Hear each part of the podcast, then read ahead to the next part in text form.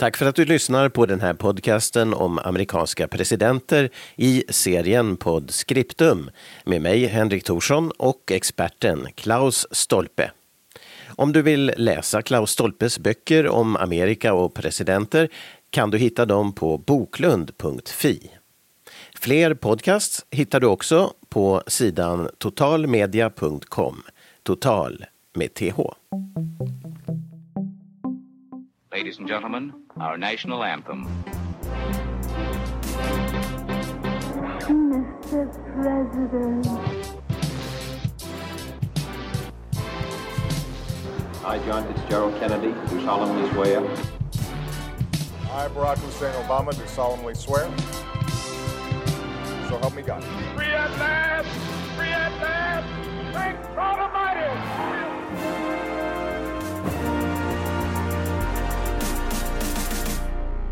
Ja, välkomna till den här podcasten som handlar om USAs alla presidenter. Och vi har kommit till 1800-talets mitt. Och där har vi avverkat 14 presidenter och vi har pratat lite grann fördjupande samtal om det också. Och vem är det som är med? Jo, förstås vår expert. Det är Klaus Stolpe. Välkommen idag. Hej, tack! Alltid kul att vara med. Ja, kul att, verkligen eh, kul att ha dig med faktiskt. Och eh, vi ska ju då avverka den här femtonde presidenten nu som heter James Buchanan. Och det är ju en okänd filur för oss. Men innan vi gör det, innan vi gör det så kan jag bara fråga om en term som jag tror vi tog upp senast. Och det är dogface, alltså degansikte. Dogface. Ja. Vad betyder det? ja, det är helt enkelt ett öknamn för en, för en nordstatare med sydstatsvärderingar. Det vill säga en som är från nordstaten, en politiker från nordstaterna, men som ändå har en väldigt stor förståelse för det här med slaveri och sånt. Man behöver kanske inte nödvändigtvis vara, vara det här eh, själv tycka att slaveri är bra, men man tycker att, ja, men att det där måste de ju få bestämma själva och, och, och så vidare. Och uh, två väldigt typiska sådana så är ju då James Buchanan och hans företrädare Franklin Pierce som även han var, var från norr. Buchanan var från Pennsylvania som ju då är ganska sådär på, på gränsen men att, rent geografiskt mellan nord och syd men att det var ju ändå en, en fristat helt enkelt. Och mm.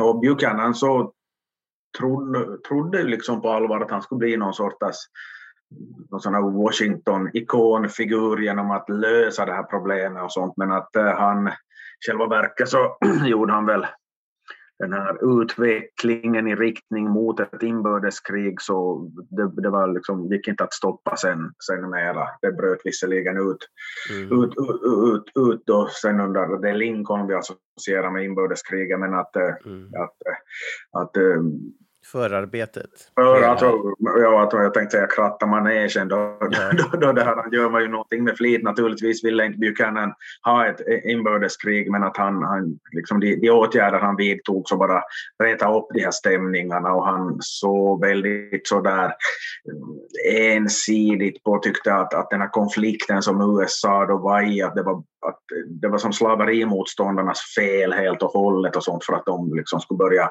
lägga sig i och bryta, ändra grundlagen beträffande slaveriet och, och mm. sånt. Så Men okej, okay, ja, vi ska komma in på det här och James Buchanan var en artig filur han. Ja, jo, jo, Eller verkade vara. Verkar jo, vara. jo, jo alltså, han var ju liksom inte, in, inte elak som människa utan det, det var alltså nog uppenbarligen så att det var en sån här, skulle han ha varit engelsman så skulle man ha väl tyckt att han skulle ha varit liksom urtypen eller nästan parodi på en sån där gammaldags brittisk gentleman men att, eh, så att, att det var ju inte där det var, så jag kan ju föreställa mig att hans han hade ju varit diplomat eller ambassadör och det, det kanske, där kanske han pass, passar bättre med lite småprat och, och, och så vidare. Så att, mm. Men han, ja, så att, hans bakgrund, alltså, han, har, han har ju en lång politisk karriär först och främst. Absolut. Ja. Så här, vi talar ju nu 1856 och han har alltså, när var det han började med att sitta med i politiken egentligen? Ja, alltså egentligen så, så var han med som väldigt, väldigt ung då han blev invald i liksom, delstatsförsamlingen i, i, där, där han bodde, att mm. det var så långt tillbaka så, så att, eh, att han, han ställde, i sitt första val så ställde han upp för federalisterna som vi ju liksom har avfärdat för flera avsnitt redan ja, för att, de, för att det var 1820 då han, oj, var, oj, oj. han var ju var bara 30 år då så att eh, så att han, mm. han, han byta parti, vilket ju inte var ovanligt på, på den här tiden, men att, att det är på något vis svårt att, att tänka sig, tycker jag, att, äh, att någon som man associerar med inbördeskriget skulle, vara, skulle ha varit federalist, för att det känns som så långt tillbaka i tiden mm. helt enkelt. Ja, ja visst alltså. Och, men eh, det är lite som egentligen Joe Biden nu, för han var 1970 som han började i eh, då var det ju på riksplanet antar jag? Ja, ja, ja nej, men så, så den, den, parallellen kan man, så kan man nog, nog, nog dra för att um, vad heter det, jag menar Biden så, så var ju nätt och jämnt valbar för att vi har gått igenom det tidigare men bara som mm. kuriosa kan man ju nämna att han var att man skulle vara 30 år för att, att sitta i senaten, alltså på riksnivå. Men att mm. Biden var ju inte 30 då han blev vald, därför att man räknar inte på det viset i USA, utan det handlar, från, eh, det handlar om hur gammal man, är, man ska tillträda. Så att ja, han, just han var, Man är valbar innan. Ja, precis. Så att han var ju mm. 29 år och, och 11 månader om vi säger så, då, då, han, då han blev vald, men han hann fylla 30 innan, innan han svors in helt enkelt. Så att, men att det är ju också en, en anmärkningsvärd tidsmässig skillnad för att, för att det, var, det var alltså 1972 som han blev vald i senaten. Att, mm. att då, då, då, den, då Joe Biden blev invald i senaten första gången så var Richard Nixon president. Och det, mm. det känns som, jag menar, jag är född 1964 så att mm. jag menar, Nixon var, var den som var president då jag var liten, alltså den första som ja. jag har något, något som helst minne av. Fattas mm. bara annat, för att så nördig kan jag ju inte ha varit eftersom jag, eftersom jag var fy, fyra år då Nixon blev vald. Men att, han, att jag var ju tio då han avgick, så att jag, jag minns ju honom i alla fall. Inte för att jag förstod, mm. förstod vad, vad Watergate-skandalen var för någonting, men, men, men, i alla fall att det finns i mitt det finns i, mitt, i, som, i, min, i den värld som jag, den verklighet och värld som jag minns någonting av. Helt enkelt. Ja. Ja, men det är en enormt lång tid. Och, men P, eller eh, Buchanan då, eh, Buchanan var ju född alltså på 1700-talet och är väl egentligen kanske den sista presidenten från 1700-talet. Jo, jo, jo, det, det, det är han ju nog för att, att, eh, att jag menar sen när vi är inne på 1860-talet och, och jag menar Lincoln är född 1808 eller 9. Mm, just det. Mm. Och, så, så, så, att de, de andra är ju sen på, och för att Buchanan var ju ingen liksom på det viset ungdom. Att han, mm. var, han var ju 66 då han blev, blev vald, så han är ju en av de äldsta presidenter som, som USA har haft helt enkelt.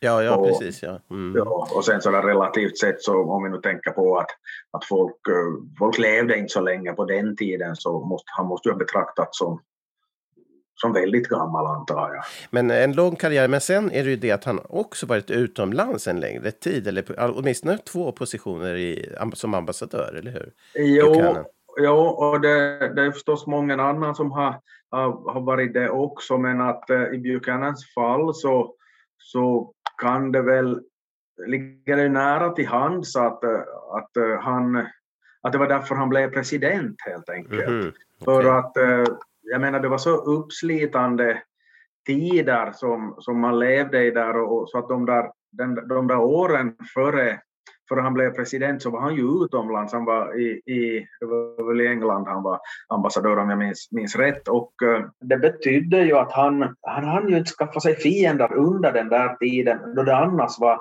väldigt, väldigt det här så otroligt infekterat att jag menar under mandatperioden före honom så som hade ju inbördeskriget tjuvstartat i Kansas till exempel mm. och, och liksom sån, sån här så, sån här, sån här grejer så att det var, det var väldigt dramatiskt och det var som gjort för att, att få en massa fiender oberoende vad man, vad man öppnar truten om, om vi, om vi säger så.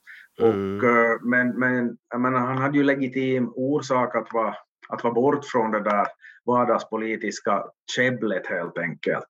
Mm, ja, just det. Så, så det var mer det att han var borta, inte att han eh, var, var uträttade något stort där borta, utan att han Nej, var borta. Nej, att, att, vet, det kan verka lite långsökt. Det här, jag har ett exempel som man kan dra en parallell om det. Sen är, sen är det upp till lyssnaren om, om, om det här exemplet är bra eller inte. Men vi hade ju en, en, en, pres, en president i Finland som hette Martti Ahtisaari som, som jag alltså inte har något jag, jag håller, jag respekter, min respekt för Martti Ahtisaari är betydligt större än vad den är för James, James Buchanan om vi, om vi säger så. Men, men grejen var att eh, då, som ju alla, alla vet eller som har något minne från den tiden, så var det ju en enorm lågkonjunktur i liksom alla, alla länder helt enkelt. Och, eh, och det betydde ju att, att Ahtisaari hade en fördel inför det där presidentvalet, för han kunde ju inte lassa, han hade ju inte suttit på någon utsatt ministerpost eller sånt, för han, han hade liksom varit i, i, i, i, alltså i Afrika och med förmått namibier att sluta ta koll på varandra helt enkelt. Mm. Så, så han, det var, fanns ju som ingen orsak, han var ju harmlös helt enkelt. Då man Mm. säger på det där viset så låter det som om man skulle kanske försöka insinuera att han inte var värd att få presidentposten. Det är inte det det handlar om, men att han var inte med i det där getingboet helt enkelt.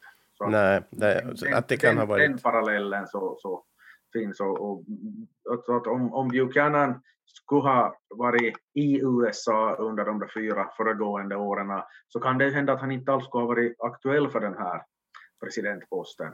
Mm. Som, så en person som, har, som är liksom minst konflikt, in- inblandad i konflikter kan då få den här posten i Buchanans fall.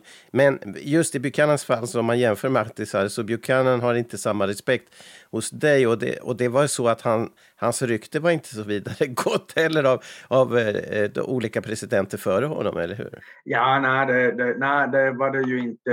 Eh, Det var då James Polk utnämnde Buchanan till, till, till ambassadör i, i, i något skede så, så hade den här Andrew Jackson kritiserat det där väldigt Mm. mycket och, och så sa Polk men, men alltså då du var president så hade du, du själv utnämnt, utnämnt Buchanan till, till ambassadör i Ryssland.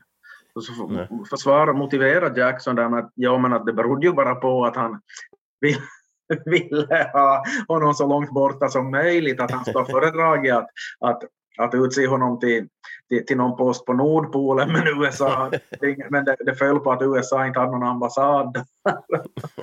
och som, som så mycket annat här så, så vi, inte vet vi allt vad som, vad, vad som stämmer och inte stämmer, men att de här storyna kan ju vara liksom kul ändå. Kan berätta någonting om liksom tidsanda och personligheter och, och allt sånt. Men vi, vi, kan ju, inte- vi kan ju inte veta om allt, allt Nej. stämmer. Så att vi, så, Men, men eh, ja. nej, särskilt inte när det är Jackson som säger det så vet man inte att det var, det faktiskt så att han att han eh, att Buchanan var lite oduglig i själva verket eller i, i, saknade handlingskraft eller någonting sånt. Det vet vi inte, men kan, kan man tro att det var mera Jackson? För vi vet ju hur han att han körde ju stor, stora Jo, verbala släggan redan Precis, förr också. Precis, så att man skulle vara, om det skulle ha varit någon sån här mer Torris typ, någon sån där John Adams eller någon sån där så vet man ju inte om, då, då, då, men, men Jackson så kan ju ha sagt vad som helst utan att man kanske nödvändigtvis menade om vi nu Mm. säga så för att han var ju, han var ju det var ju en oerhört impulsiv person. Mm. Men jag menar, sen har vi ju resultatet i, också nu kan vi titta tillbaka och där hamnar ju Buchanan, om inte eh, näst sist i alla fall, nära det, och av, av sämsta presidenterna. Så det är klart, någon, det kan ju hända att han inte var riktigt eh, eh perfekt kandidat, men, men i och med att han inte, ja, det, var, det, måste, det säger ju någonting om de konflikter som rådde i så fall. Jo, jo, jo och, och, och klart i en sån här situation så det, det som så det är svårt att veta om någon annan skulle ha klarat av det bättre. För att, Mm. att det, är ju, det är ju alltid det här att eh, vi har den historia vi har. Vi, vi, det är inte som om vi skulle hålla på med biokemi och vara i ett labb någonstans och kunna liksom utföra olika experiment. Att vi, kan inte, vi kan inte byta segrare i 1856 års presidentval och se ifall någon annan klarar sig bättre. Och, eh, Mm. och det är nog på, på gott och ont och det, det är ju klart att det är sånt här som gör det svårt att eh, väldigt explicit jämföra olika amerikanska presidenter för de här utmaningarna har varit så, så, så otroligt olika. Men, men det säger väl en hel del tror jag om, om man tar och sammanväger, alltså jag har ju gått igenom sådana här tidigare undersökningar eller rangordningar av amerikanska mm. presidenter eh, från åren 1948 till 2018, alltså under 70 års tid. Okej, okay, det var inte så många där de första åren där under kalla kriget och så vidare. Men att, och nu vill jag tala om att det, det är seriösa, det är inte något sånt som någon veckotidning har satt ihop eller något, något, någonting sånt. Det är absolut inte frågan utan det är som seriösa, var det nog varit något liksom förståsigpåare som har, har deltagit. Och om man sammanväger de där undersökningarna så landar alltså den här killen på sista plats. Att, att, så att det, det, det är alltså han som, som är, är, är det här, den sämsta då vi väger ihop det. Mm. Uh, uh, om man tar en, jag tycker om svensk fotboll om inte visste, men att om man ser på den här, att, att det kommer ett nytt lag upp i allsvenskan, så om de är riktigt dåliga i början så börjar det spekuleras i att, att är det ett nytt Billingsfors, därför att det är de som ligger sist i den där allsvenska maratontabellen. De var uppe och vände någon gång efter kriget och spelade oavgjort tre gånger och, och föll ur med bullar och brak. Så det är ett, mm. nytt, men att han är James Buchanan så är, är amerikanska presidenternas svar på Billingsfors, om vi säger så. okay. Och eh, personligen så, no, nu är det kanske mer relevant vad, vad, vad en mängd tidigare eh, experter har, har kommit fram till, men då, enligt dem så är han, han alltså sämst. Personligen mm. tycker jag att den här Franklin Pierce och alltså hans företrädare är ännu sämre men att jag lägger Buchanan på näst sista plats helt enkelt. Mm, så att jag, jag, är verkligen inte någon sån här Buchanan-apologet eller något, något sånt. Men för att upprepa mig själv, vilket jag är ju helt fantastisk på, så, så det här, vi, kan ju, vi, vi kan aldrig veta om det skulle ha gått bättre med någon annan. Mm. Speciellt mycket sämre så tycker man inte skulle kunna gå i alla fall eftersom ju inbördeskriget sen bryter ut.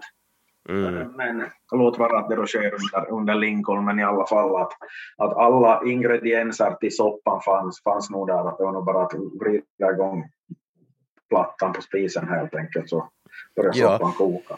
Men, men när vi talar om Doug Face och eh, sen också om eh, det som kommer då sen, eh, brytningen här. Så det är ju, när man säger nordstat och sydstat här, så det är slaverifrågan som, som, är, som vi har pratat om genom flera avsnitt. Alltså det är den som är grejen här. Det är inte några andra frågor som skiljer syd och nord egentligen. Alltså de är ju invävda i varandra, de där frågorna mm -hmm. i praktiken. Men att, att det är en sån här skillnad är ju att, att eh, Ska man ha höga tullar eller ska man satsa på frihandel? Och det, är, mm. det kan också kopplas till slaveri eller den här samhällsstrukturen för att, eh, att eh, nordstaterna så var inte lika agrara längre. Där hade liksom urbanisering och, och, och industrialisering kommit igång på ett annat sätt. Och där mm. ville man ju då skydda den egna industrin, alltså ville man ha höga tullar på importvaror. Ja, just det. Eh, I södern så kretsar ju väldigt mycket kring grödor som framförallt bomull men också mm. tobak och, och, och, annat. Och de ville ju ha frihandel för de ville ju sälja, sälja ja, de här grejerna sina och sen kunna på motsvarande sätt importera billigt för det som, det som framförallt bomullen gav. Och det, var ju mm. då också, det blir ju då därför även det indirekt kopplat till slaverifrågan därför att, att bomulls bomullsnäringen är så pass arbetskraftsintensiv, det vill säga man ska vara och plocka det där på fältena och då, då har man slavar så ja, då är det ja, billigare helt enkelt. Eh, mm. Även om nu inte industrierna i norr var så avancerade men att det passar sig sämre för, för slavarbetskraft i alla fall för att där var det ändå lite mer avancerade uppgifter som, som det gällde och, och slaveriet hade ju då levt ut sin, sin roll i, mm. i, i norr. Ja, och det är ju, det är ju en intressant fråga det där, för det är ju både en, en förfärlig syn på människor då, som är slavar, men sen är det samtidigt ett behov av en ekonomiskt, eh, en, en eh, vad kallas det nu, men alltså ett verktyg för att, för att hålla Ja, ja. ekonomin igång, nämligen slaven som robot nästan. Ja, ja, precis. Eh, Som, och som är egentligen det viktiga antal, jag menar, det är ju, den här nedvärderande människosynen är ju inte det de kämpar för i första hand, utan de kämpar ju för att skulle man kunna, eh, ha då haft några robotar på den tiden så skulle de ju kunna gladeligen ta dem istället. Ja, ja, jag förstår din poäng. Ja. Och, Men, och men, men, menar vi, vi ser ju, alltså idag ser vi ju framförallt den här eh, människosynsfrågan som en helt förfärlig grej, att det har funnits i vår värld ungefär. Jo, jo, naturligtvis för att vi, vi har de värderingar vi har helt enkelt. Mm, Eh, Men där är ju också alltså den här cynismen i det hela, eller vad blir det, cynism kanske inte är det perfekta ordet här, men att, att då, då slaveriet diskuterades så, så betonar ju betonar ju de här slaveriförespråkarna i södern, främst i södern, de, de fanns av lätt insedda skäl, så betonar ju att, att en, en slav i, i södern så, så hade längre livslängd än, industri, än en industriarbetare i norr. Ja, un- Underförstått att de har det bättre. Mm, Och, och, nu kommer vi in på, men, men det oaktat så en, en, en knägare på, på någon fabrik som gör skiftnycklar eller någonting sånt, så han, han riskerar ju, en- att, okej det är säkert inte några sötebrödsdagar på, på den där tiden, mm, lå- lågavlönat och smutsigt och bullrigt och gud vet vad, men det oaktat så det här människovärdet är ju trots allt lite större ifall man nu inte löper risk att bli såld på en auktion. Ja, Och- och- nej, och frihet är ju en Ja, ja, precis, här. alltså. Alltså. att, äh, att äh, för, för jag menar, då, man, då slavar såldes så att det var ju så pass godtyckligt så att inte, inte var det ju alltid som man sålde den tillsammans med familjemedlemmarna utan det kunde vara Mm. någon, någon liksom, som fick skiljas från sina barn eller make eller maka och aldrig såg den på nytt därför att man hamnade liksom till någon, någon annan delstat för att det var någon, någon, någon slaveri, slavägare i South Carolina som tyckte att han behövde få lite, lite större likviditet och så tog han några slavar med sig till auktionen och plötsligt så är det någon från Alabama som, som köper den här Mm. personen och så, så vidare. Så att det är ju, det är ju jag tror det är människovärdesfrågan så, så det liksom betydde ju inte något för, för, för de här som propagerar för det här slaveriet. Nej, nej, intressant fråga. Och den, den, eh, det är klart att, att, att föreställa sig att människor är nödvändiga för vår ekonomi och, och ta det som viktigare än, än människans frihet eller dess status som människa. Det är klart, där redan är ju problemet. Men, men det var ju så man, man, man hade det som, som det viktigare för att man såg ner på människor och därför såg man ekonomin som det viktigare. Jo, jo, vi ska komma ihåg att det, det är det här nu, vi talar ju om 170 år sedan, ungefär Mm. väldigt, väldigt grovt. Och, eh, jag menar inte en torpare i Finland eller Sverige så, eller statare så var ju inte speciellt mycket värt heller. Nej, nej, nej. Och det de, var, de var ju inte slavar, de var ju inte slavar men att det var ju, det var ju alltså ingen, ingen avundsvärd tillvaro om vi nu uttrycker saken mycket diplomatiskt. Mm. Nej visst, och, eh, och, och sen det andra är ju att det är, jag menar det är nu, de här senaste åren vi sett ju en rörelse bort från det arvet som det där slavtiden ju fortfarande har i Amerika. Alltså, Ja, det här är ju en intressant fråga, för Buchanan är då alltså inte direkt slavivrare, men han är inte emot det här eh, frågan heller. Ett, ett, men han är inte själv slavägare eller så. nej, nej, precis. Alltså grejen är det att, att eh, han, han stirrar väl sig uppenbarligen blind på konstitutionen. Och eftersom den inte förbjöd slaveri så, så var det, då, då var det okej med det. Men okej, det går ju alltid att göra, fixa tillägg till, till, till den här konstitutionen. Men, men att, eh, att han, som på de grunderna, och likadant var det ju då, då, då sydstaterna började eh, överge unionen, visserligen då alltså efter, efter att Lincoln hade vunnit valet så är det några sydstater som hoppar av direkt, vilket Mm. gör Buchanan till den enda presidenten som har sitt, sitt USA blir mindre de facto. Eh, Ja. Därför att, det, det var för att de, de hoppade av direkt alltså innan Lincoln hann tillträda, för det gick ju fyra månader där, däremellan. Men att Mm. då de gjorde det så, så då var det då tyckte han att det stred mot konstitutionen att, att göra som de gjorde, men å andra sidan så upplevde han att konstitutionen inte gav honom någon rättighet att förhindra det heller. Så att det var ju ett Ah. lite, lite märkligt resonemang kan ju tyckas. Mm, han var väldigt noga. Han var väldigt noga. Det, det gällde också liksom sånt som små pengar och sånt. Och ot- otroligt, alltså in- in- inte snål, men att rätt ska vara rätt och så vidare. Så att de, Mm. han hade liksom också med dels privatekonomi men också sådana allmänna medel i, liksom för liksom, typ hushållskassan i, i presidentbostället så att, att om det äh, kunde vara väldigt noga med att, att den här handlaren skulle få exakt på, på centen Okej. rätt summa och så vidare. Så att det verkar ha varit, äh, ger intryck av att ha varit en, en väldigt pedantisk person. Ja, ja, och det, just det, det är lite broms för he- handlingskraft. Men, Det- men, det det ju. Om vi backar till valet, alltså 1856-valet då. Hur, Mm.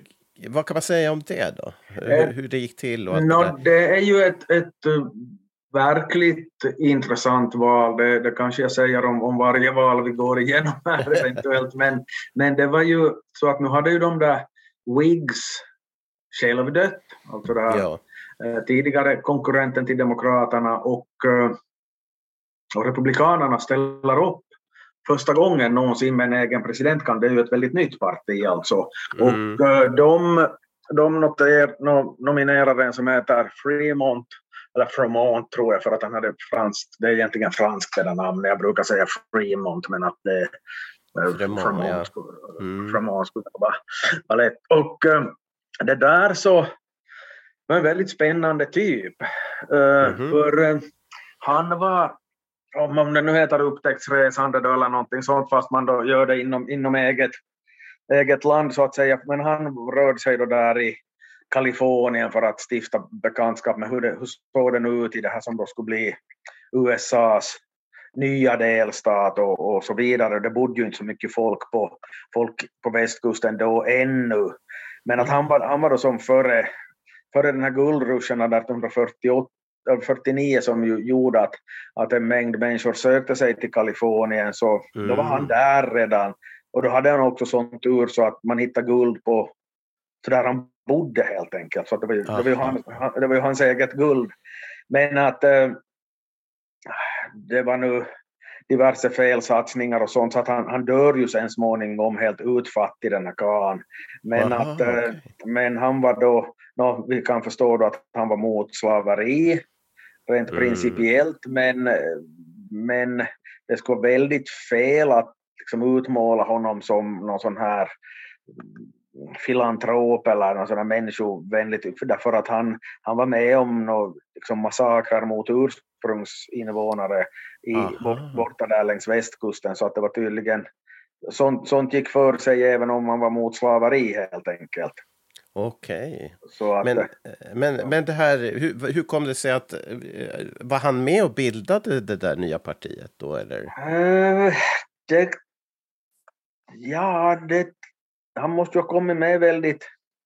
Jag vet inte om han var med och bildade, men att, eh, men att Republikanerna var ju så himla nytt så att nu kom han ju Mm. med riktigt, från, riktigt från början. Nu. Det, För det bildades ju i, under den här perioden. Ja, ja Alltså, pre- precis. Så mm. att det, det var ju inte frågan om att de skulle ha haft liksom, 10 år eller 20 år bakom sig eller något sånt, utan det var, det var ju nog helt enkelt så att han att de bara hade funnits en, en, en eh, väldigt kort tid. Men att eh, jag, jag har för mig att han, att han var med från början för att, eh, för, för att det, är ju, det är ju ändå bara där de där åren just före där kring 1854 som ungefär som, som republikanerna bildades. Så att det, är ju- det är ju alltså ett, ett, ett parti som inte, inte, inte hade funnits alls funnits eh, speciellt länge.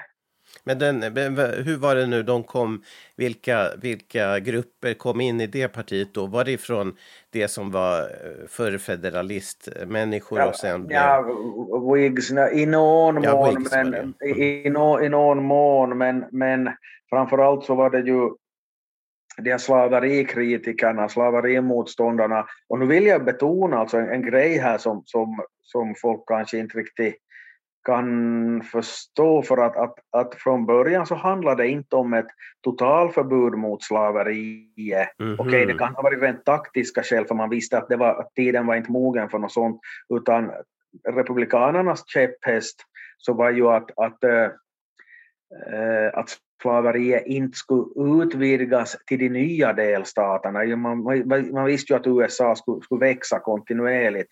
Nå, mm. Och no, baktanken var väl att så småningom skulle det ju dö ut i alla fall då, för att uh, redan om det skulle finnas betydligt fler fristater än slavstater, redan antalsmässigt så, så skulle ju fristaterna ha, ha haft en majoritet i senaten till exempel, eftersom alla delstater har två platser där. Mm.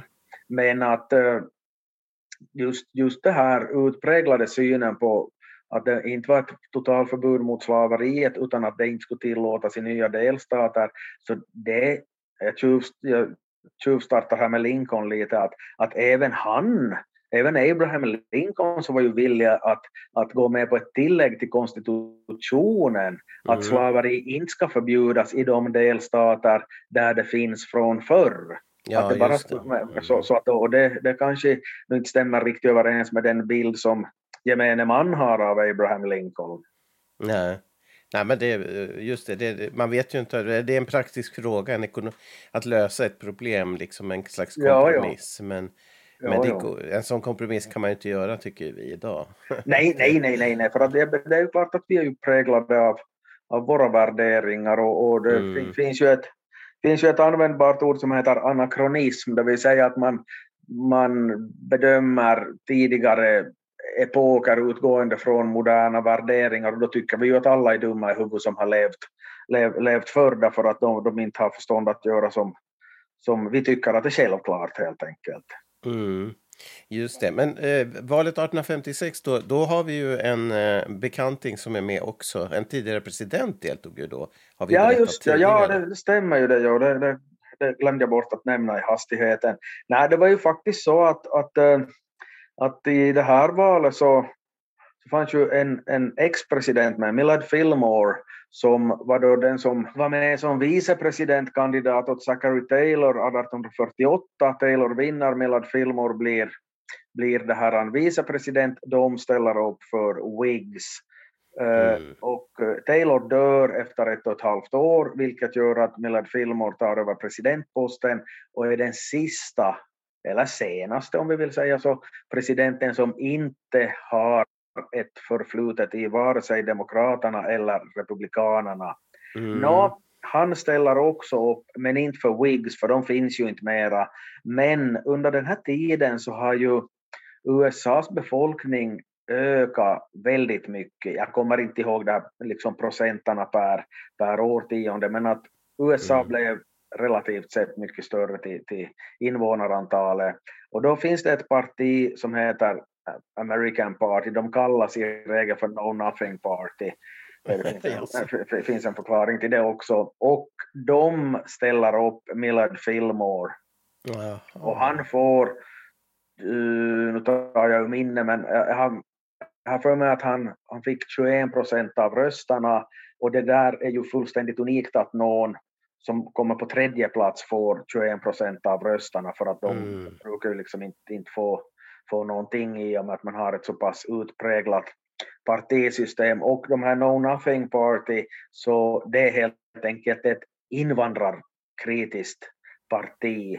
De, de, de har alltså ingen, ingen liksom uttalad åsikt om, om slaveri utan bägge, det liksom, beträffande den saken så är det att man får tycka vad man vill, partiet har ingen åsikt, men att, att man mm. däremot så reagerar man på den här höga graden av, av invandring och för att vara, tala klarspråk så är det främst katoliker man vänder sig emot.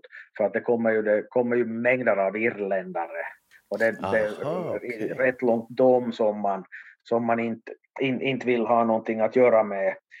De har mm, också mm. anklagats för antisemitism, men mm. jag tror att det var ett, okej okay, kanske de inte var, var speciellt välvilligt inställda mot judar heller, men att det var en, en nog alltså främst de här katolikerna de vänder sig emot i, det, det som jag har sett och läst i alla fall, alltså Mm. vilken typ av, av argumentation och propaganda som används, så, så är det just att framställa nu irländska, ka- irländare, ka- irländska katoliker som lägre stående varelser ungefär. Och eh, intressant. man, eh, man krävde också något sånt här som känns ganska o, orimligt. Jag tycker att det skulle känns orimligt redan då att man skulle ha- vara tvungen att bo i typ sånt här 21 år i USA och sköta sig innan man får bli amerikansk medborgare. Det där är jag inte riktigt kolla upp detaljerna i men att det, det, jag menar, det, det låter ju det låter ju jättemycket.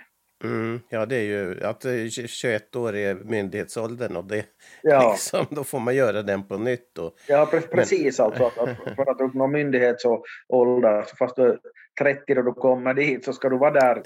Alltså, men ungefär, alltså logiken är ungefär så här att no, alla andra amerikaner måste ju vänta i 21 år också innan Ja. de är Det är myndiga. Så, så det är ett ganska märkligt sätt att Ja. resonera på. Men vi ska komma ihåg att, att eh, vi kan då tycka att, att, eh, att jaha, att eh, för till, de, både Kennedy och Biden så är ju katoliker, men redan Mm. då, då Kennedy valdes 1960 så var det ju många som trodde att han kan inte bli vald därför att han är katolik. Ja, därför att protestanterna Mm. är så många fler, men att, att här är det alltså ett, ett parti som helt enkelt vill hindra katoliker från att komma till landet och får Eh, över 20 procent. Mm, otroligt. Det, Det, det, är så annorlunda det här mot vad man tänker på USA för den här smältdegeln och trots att det finns ju Ja. motsättningar och slaveri och vad då men, men plötsligt finns det en sån här rörelse som är Ja. eh, anti, anti liksom eh, eh, invandrare och anti vissa religiösa grupper. Det är ju väldigt märkvärdigt alltså. Ja, ja, ja, ja, ja. men att, att irländarna hade ju en otroligt låg status, så att det ser man ju också från då, då, då, då järnvägen, alltså den här transkontinentala, alltså järnvägen tvärs över USA byggdes Mm. sen, alltså efter inbördeskriget, så då var det ju i det stora hela var det ju så att det var irländare som byggde från ostkusten och, och kineser som byggde från västkusten. Aj, liksom så, så? så möttes de halvvägs.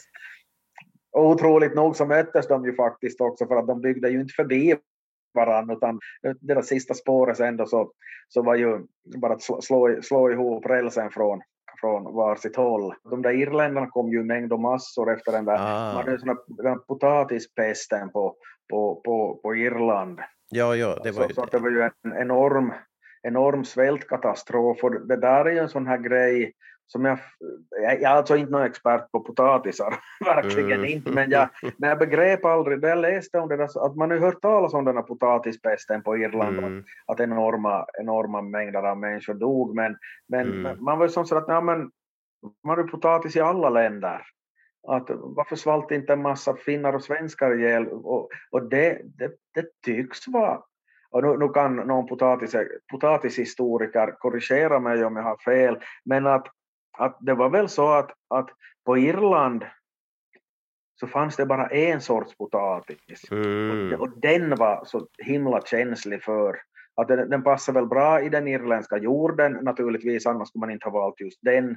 Men att det var alltså bristen på variation så att om, om vi säger att man hade 10 eller 20 sorters potatis, eller säg fast att man skulle haft tre sorters potatis i Finland eller Sverige, så om en ruttnar och de båda andra sorterna inte ruttnar, så Mm. då slutar man simsalabim odla den sort som ruttnar helt enkelt.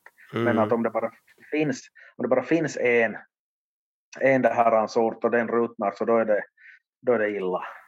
Ja, ja det, var, det var helt enkelt, måste varit så att det berodde på det. Men den där stora svälten, Gorta Mor heter den, Great Irish Famine. Ja, precis. Och den var ju länge också, så den var ju... Ja, ja. ja 1845 började jag, så att... Ja, men Ja, då så- förstår man att det, det är det här främlingar som invaderar, typ att det är många, många, Ja, många. precis. Att de, de var helt enkelt så må- många och, och eftersom de tenderar då att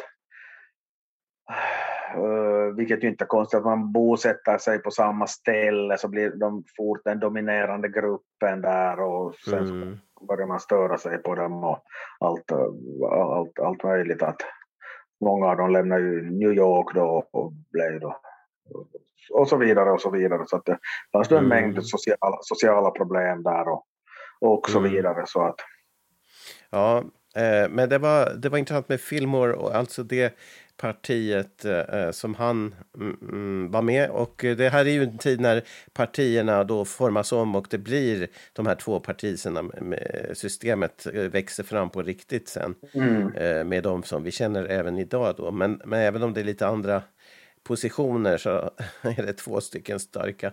Men det här med mm, Buchanan då, vad var han för en person? Han, ja, en sak med honom är ju att han hade, det fanns ingen first lady. Nej, för att eh, alltså det, mm, han är den enda av USAs presidenter som inte har varit gift. Mm. Och eh, då spekulerades det om han skulle varit homosexuell, men det, det, det vet man inte. Eh, Det är kanske mer troligt att, att han var asexuell därför att sådana här brev, dagböcker och korrespondens och så, så vittnar liksom inte om, om något liksom önskemål åt, åt något håll om vi, om vi säger så. Mm. Men å andra sidan är en del är mer extroverta med sånt och andra är mer introverta och, och så vidare. Mm. Men att den här Buchanan så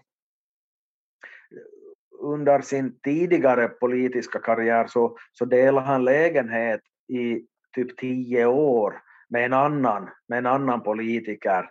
Och det var, in, det var alltså inte ovanligt, men, eh, men både Buchanan och den här William Rufus King, som, som den andra hette, så, så hade haft, ändå haft ekonomiska möjligheter att ska ha eget boende i Washington Mhm. och, och, och så, så vidare. Så att det var, det, men jag menar, det, de, de behöver ju liksom inte ha haft ihop det med varandra på det intima planet. Men om de har haft det så är det ju, finns det en viss intressant knorr med det hela. Därför att eh, då den här valet före Buchanan blir vald, alltså då, då Franklin Pierce blir president 1852, så då är det den här King som är vicepresident Just det, för vi känner igen namnet från dess, ja, förra. Mm. Mm. Ja. Men att han var ju otroligt kortvarig vicepresident för att han, han, han hade dragit på sig tuberkulos och dog efter 45 dagar så att det, Mm. det, är, faktiskt bara, det är faktiskt bara två vicepresidenter som har innehaft posten kortare och det beror helt enkelt på att, att, att de, de har inte dött utan det är presidenten som har dött. Ja, så att, att, att den, här, den här som var mest kortvarig var John Tyler som var vicepresident åt William Henry Harrison Mm, men Harrison dog efter en månad. just. Och den som är näst, näst mest kortvarig kommer vi att tala om eh, inom kort därför att det är Andrew Johnson som, som inte hade varit vicepresident åt Lincoln då Lincoln blev vald 1860 men inför valet 1864 så byter Lincoln ut sin vicepresident Mm. Hannibal Hamlin till Andrew Johnson. Och då är det ju så att Lincoln blir skjuten eh, bara 42 dagar efter att, att han har svurit president är den andra gången så att då är det Andrew Johnson som tar över. Men att av dem som att i, i övrigt så är det den här King som, som är mest kortvarig helt enkelt. Ja, just det. Just det. Men eh, så vid valet... Eh, men okej, då eh, Buchanan...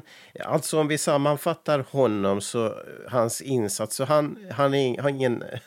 för han har inte någon bra record alltså. Eh, betyget blir lågt för honom. Och det är det då för att han bäddar för att de här sta, eh, sydstaterna, vissa bryter sig ur nationen och, och, eller i gemenskapen och på så vis blir USA mindre? Är det det som eh, är hans...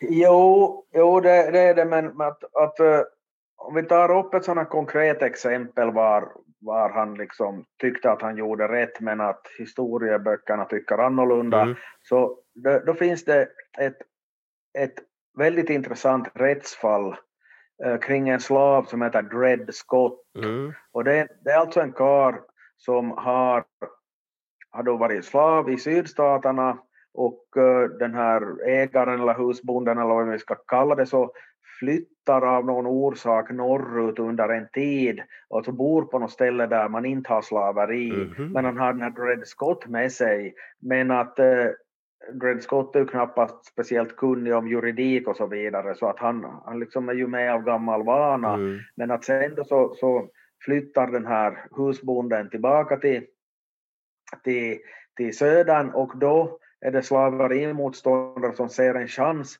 att pröva detta rättsligt. Ah. Att i princip så ska han ju inte vara slav längre eftersom han har bott i en nordstat så att, så att eh, Mm. slaveri, hans, hans egenskap som, som slav, så, så, så har liksom Försvunnit och upphävts. Ja, försvunnit, elim, eliminerats, Mm. upp, upp, upp, upphävts, tack det var det ordet som jag letade efter.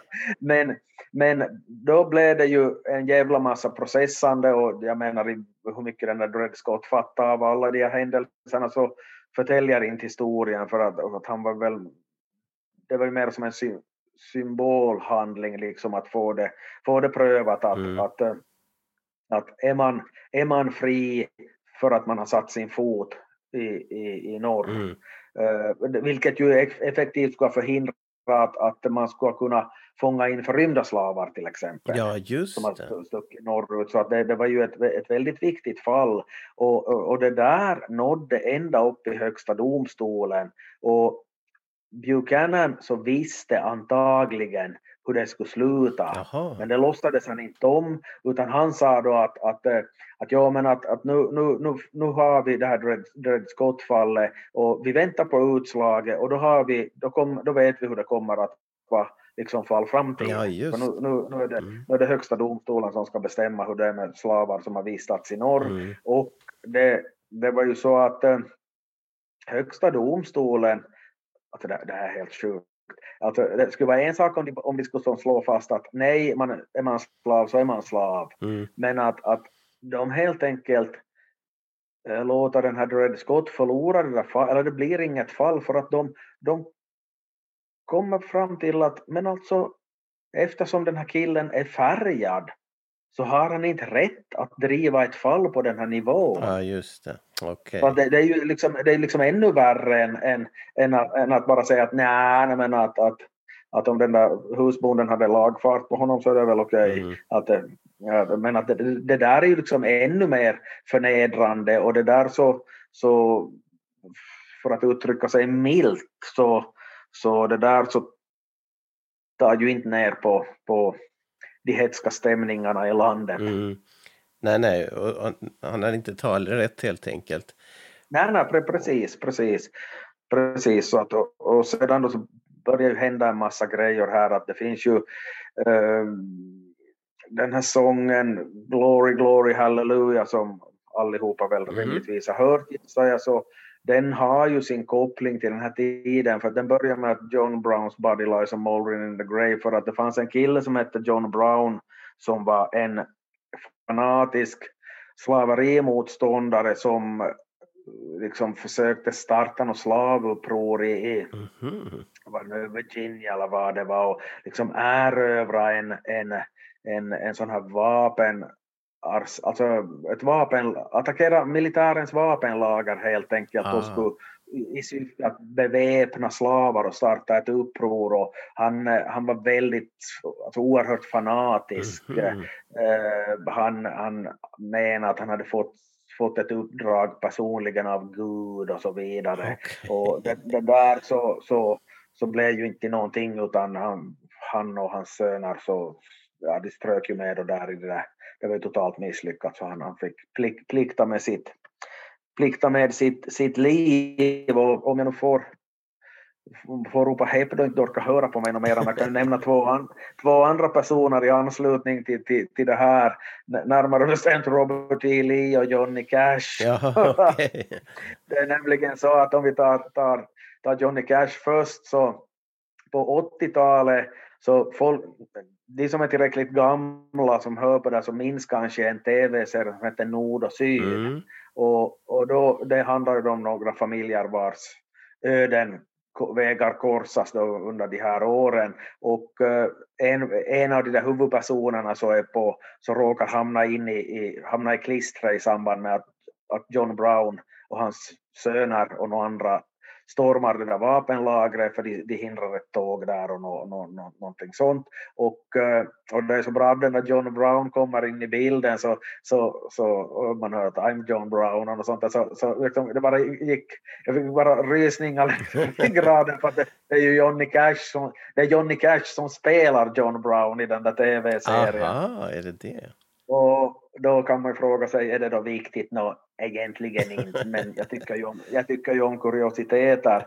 Men då kommer vi till det riktigt roliga, för det här är ju då en kort tid före inbördeskriget, så då finns det ju ingen sydstatsarmé ännu naturligtvis, därför sydstaterna hör till USA. Mm. Men att, att, att då kommer ju militären till platsen och, och liksom bekämpar John Brown och hans gäng, och den som leder de styrkorna så är Robert E. Lee som sen alltså blir, ah. blir, blir överbefälhavare för motståndararmén. Just det. Mm.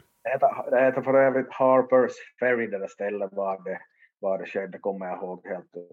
Det, det är Virginia någonstans. Alltså där som eh, Harper. då den där... Där det där, det där upproret. Där det Brown dör helt enkelt. Mm. Ja, precis. Ja, alltså där var de där händelserna äger rum med det där, det där vapenlagret och, allt. Där det utspelas helt enkelt. Ja, ja, intressanta historier. Det är en spännande tid det här och en omtumlande tid. Alltså att eh, förlora några delstater är ju riktigt minus för en president och han bäddar för det kan man säga. Men är det därför han inte eller varför ställer han inte upp i en omgång till här eller? Det var väl nog liksom så många må, många uh, motgångar där så han, han tappade, mm. tappade lusten och det, det sägs också att, att i samband med, igen kommer vi in på sånt som man inte kan veta förstås, men att, att det, det, det sägs att i samband med presidentinstallationen då, då Lincoln tar över mm. så, se, se, så säger det här han, uh, det här han Buchanan att du, liksom, du är USAs lyckligaste man ifall du är lika lycklig över att överta det här ämbetet som jag över att få lämna. Ja, okay. att, eh, att, eh, att, att, att, få åka hem till Wheatland, det är den där orten i Pennsylvania som han, som han kom från. Mm. Så att alltså han, försö, han har fått, fått alldeles, alldeles noga av det där. Det oaktat så alltså han, han vinner hyfsat klart för att han, no det, är ju, det är ju så att, att om nu, om nu Fillmore fick 21 procent eller så 20 då för enkelhetens skull så, mm. så det är 80 kvar och, och sedan så, så vad de nu fick de här Fremont och, och Buchanan, men Buchanan vinner alltså med 12 procentenheter mm. och det är ju det, det, är alltså väldigt, det är ju väldigt mycket. Det är ju som om någon skulle vinna med 56 procent mot 44 idag eller något, mm. sånt. Men att det var kanske 46 och 34 då ifall jag, jag inte kollade den, jag tar det ur minne. Men att, så att det var ju den största segermarginalen efter Jacksons omval 18, nej, nej vänta, Van Buren vann, vann också mer, mer än vad, än vad Buchanan gjorde. Mm -hmm. Men att mellan 1836 och 1904, alltså då Theodore Roosevelt vinner, så att under, under, de där, under den tiden så är det, så är det det här det mest överlägsna valet, sett i procentenheter. Sen, är det, sen är det, har vi ju den här märkliga, märkliga matematiken de har så att eh, elektorsröstmässigt så var det, så, var det lite, så, så kunde det till och med ha varit så att, att med, med lite otur så skulle så skulle ingen ha fått en majoritet av, eller vad som nu är tur eller otur, men att med, mm. med lite annan utgång i några delstater så skulle det kunna vara så att valet skulle ha förts över till representanthuset. Mm. Så att, och då kan man ju tillägga att, äh, att då Buchanan inte ställer upp själv så, så han lägger sig ändå i det där valet för att, att han han då vill föra fram sin vicepresident Breckinridge till, till, följande, till följande val eller följande presidentval. Och, men att vi, vi, vet ju, vi vet ju då vem som vann och, och USA har inte fått en president som heter Breckinridge utan det blev, då Abraham Lincoln. Ja, det var inte rätt, det var inte rätt eh, slag att vara med om när Lincoln.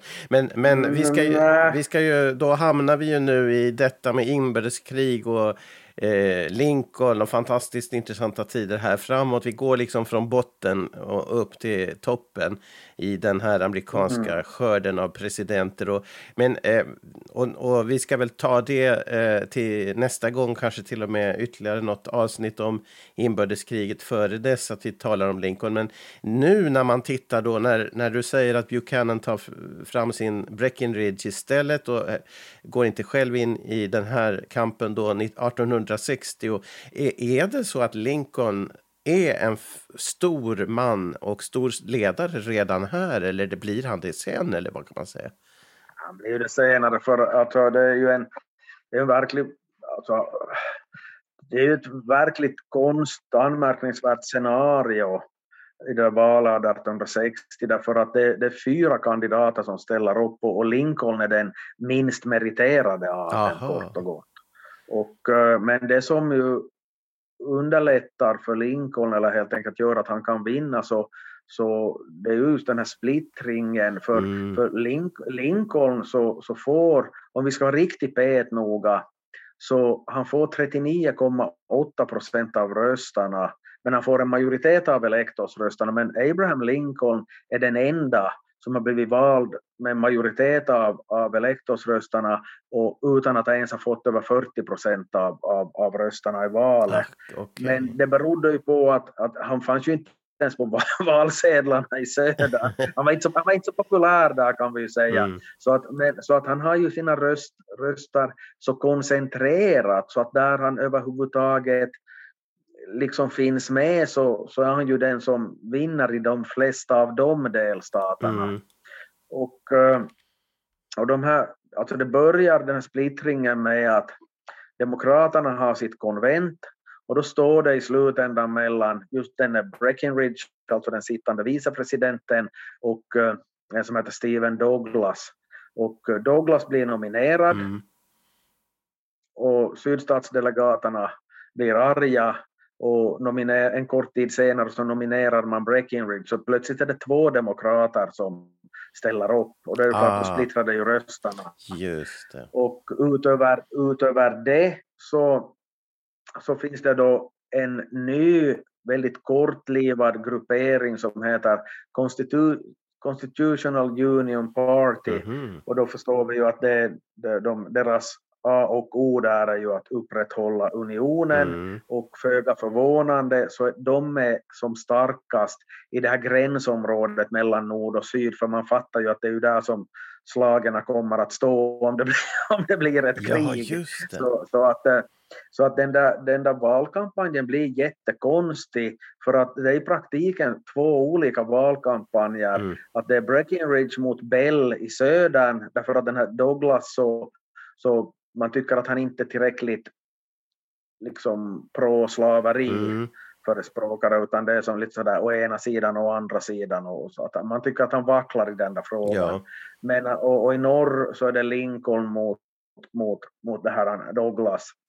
Och eftersom då Lincoln vinner i de flesta av de där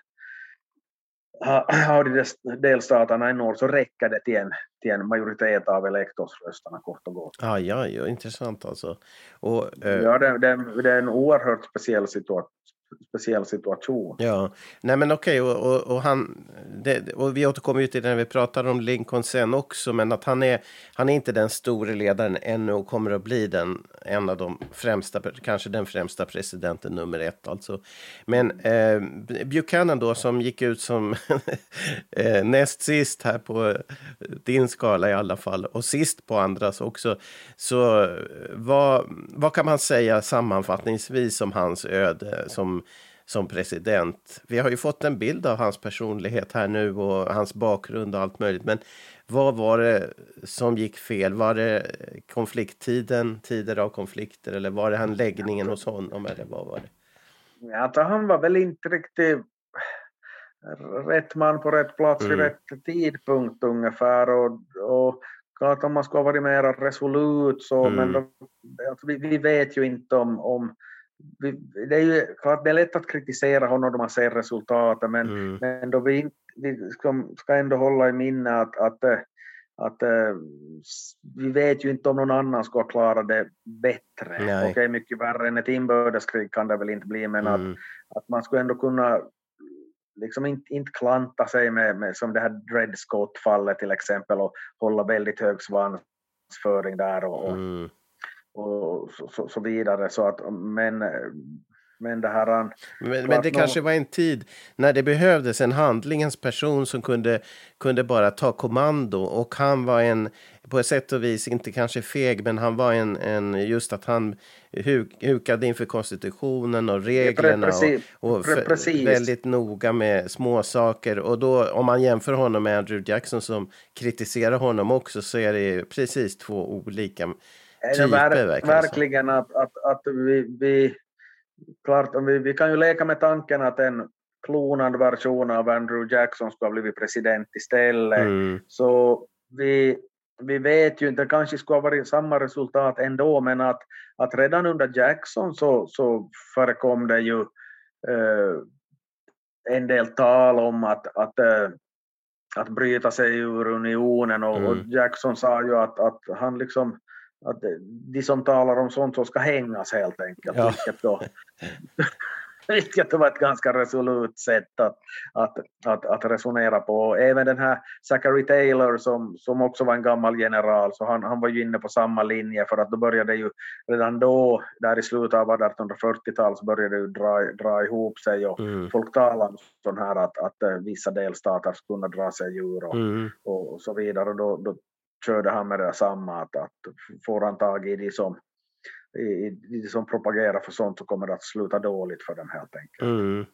Men, eh, nej, men så det finns väl lite i personligheten också här som, som, och vi vet inte hur stor roll det spelar i det här fallet, men det var inte någon lyckad, lyckad nej, sak nej. att han hade den här svagheten. Nej, att han, han, tydligen en väl vänlig själ men att för mycket sådana välande helt enkelt mm. och det var, det var inte som, det, det gav inte resultat i, i, i den under den epoken helt enkelt. Men, men är han i Amerika och um, där så, så, uppfattar man honom som en svag president och är det känt liksom, är det bekant och så? Eller, för det var ju i Seinfeld var det ju en annan president man skämtade om som var bortglömd. Men, men den ja, här, visst. betraktas den Buchanan som ett som en dålig president i allmänhet där, eller vet man? No, no, no, det är ju nog, ja, vi ska säga, man kan ju fråga sig i vilken mån folk känner till honom överhuvudtaget. Ja, ja, men, men, men, men, eh, för folks intresse för historia och, och samhälle och sånt så varierar ju så mycket men att inte i, i jag tror nog, det är ju ändå de här undersökningarna som jag hänvisar till så är ju gjorda av, av amerikaner och mm. där anses han av liksom ändå sakkunsk, människor med sakkunskap anses vara den, den allra sämsta, så det betyder ju att det är ju även om man skulle fråga vanligt folk, då, då, då skulle det ju krävas ändå att folk vet en del om historia. Så, mm. så, så att inte, jag menar inte har jag någonsin hört några sådana ovationer att han nu ska ha varit så missförstådd eller något, mm. något, något, något, något sånt. Så att det, och sen, sen kan man ju också tänka sig att han kan förekomma i en del filmer och, och sånt. Mm. Och då, då framstår, och då, då kan man ju tänka sig att de där filmerna så gör Lincoln till någon halvgud ungefär och då, då, då framstår ju företrädaren som någon ja, som en min, mindre lyckad individ om vi, om vi säger så. Ja, precis. Ja. Men eh, vi pratar ju avslutningsvis när det gäller rollen som president att vi, vi har ju tänkt oss att kanske Lincoln etablerar den där fulländade ledarskapsfiguren för presidentens roll och det här efter Washington så att säga så tar han och lyfter det hela. Men är, är det nu efter några antal eh, bortglömda och icke så lyckade presidenter någon oro eller oklarhet om presidenten som institution i Amerika? Det finns inte några sådana rörelser att det är fel att ha en president och så här? Nej, inte något som skulle, inte som, någonting som skulle vara kanaliserat via, via något etablerat parti eller något mm. sånt. Sen är det en annan grej att, att vilken, vilken makt ska presidenten ha. Jo. Så att det är ju vissa då som förstärker den där makten, Lincoln, för han liksom tar ju sig verkliga friheter under inbördeskriget. Mm. Och, eh, men, men sedan då så, så tonas det ju ner på nytt i och med att de här som sen också kommer efter Lincoln så är ju inte de här mest eh, profilstarka i, i, i, någon, i någon speciellt positiv bemärkelse. Nej, det är så igen då att det blir Ja, så att det är det svacka. som sjunk- sjunker, det blir en svacka helt enkelt. Och, och sedan vid, vid övergången till 1900-talet så då får vi följande kanske sån här eh, starka, sån här Theodore Roosevelt Mm. som, som, som är väldigt, vä- väldigt framfusig och så vidare. Och eh, förstås Woodrow Wilson under första världskriget. Sedan är det en svacka igen under 20-talet men sen då från och med liksom Franklin Roosevelt och New Deal då, alltså Mm. depressionen på 30-talet och situationen under andra världskriget och sedermera kalla kriget. Så det är det är ju då vi har, har den här att USA är som någon slags världspolis och då har vi, då har vi ett väldigt starkt presidentskap eh, liksom som, som regel. Mm, För ja, att då, då, då åtar man, axlar man den här självpåtagna uppgiften att vara liksom någon slags världssamvete, ordningsman i världen eller vad, vad vi nu vill kalla det. Mm. Ja, det är otroligt spännande saker det här och nu går vi som sagt in i en eh, turbulent tid i Amerikas historia men också när det gäller presidenter så eh, en av de mest spännande med Lincoln snart. Så vi tackar så mycket Klaus Stolpe för den här otroligt givande stunden. Ja, tack själv. Alltid lika skoj. Ja, tack ska du ha. Och vi hörs igen med nya presidenter. Följ oss bara på totalmedia.com. Tack så mycket.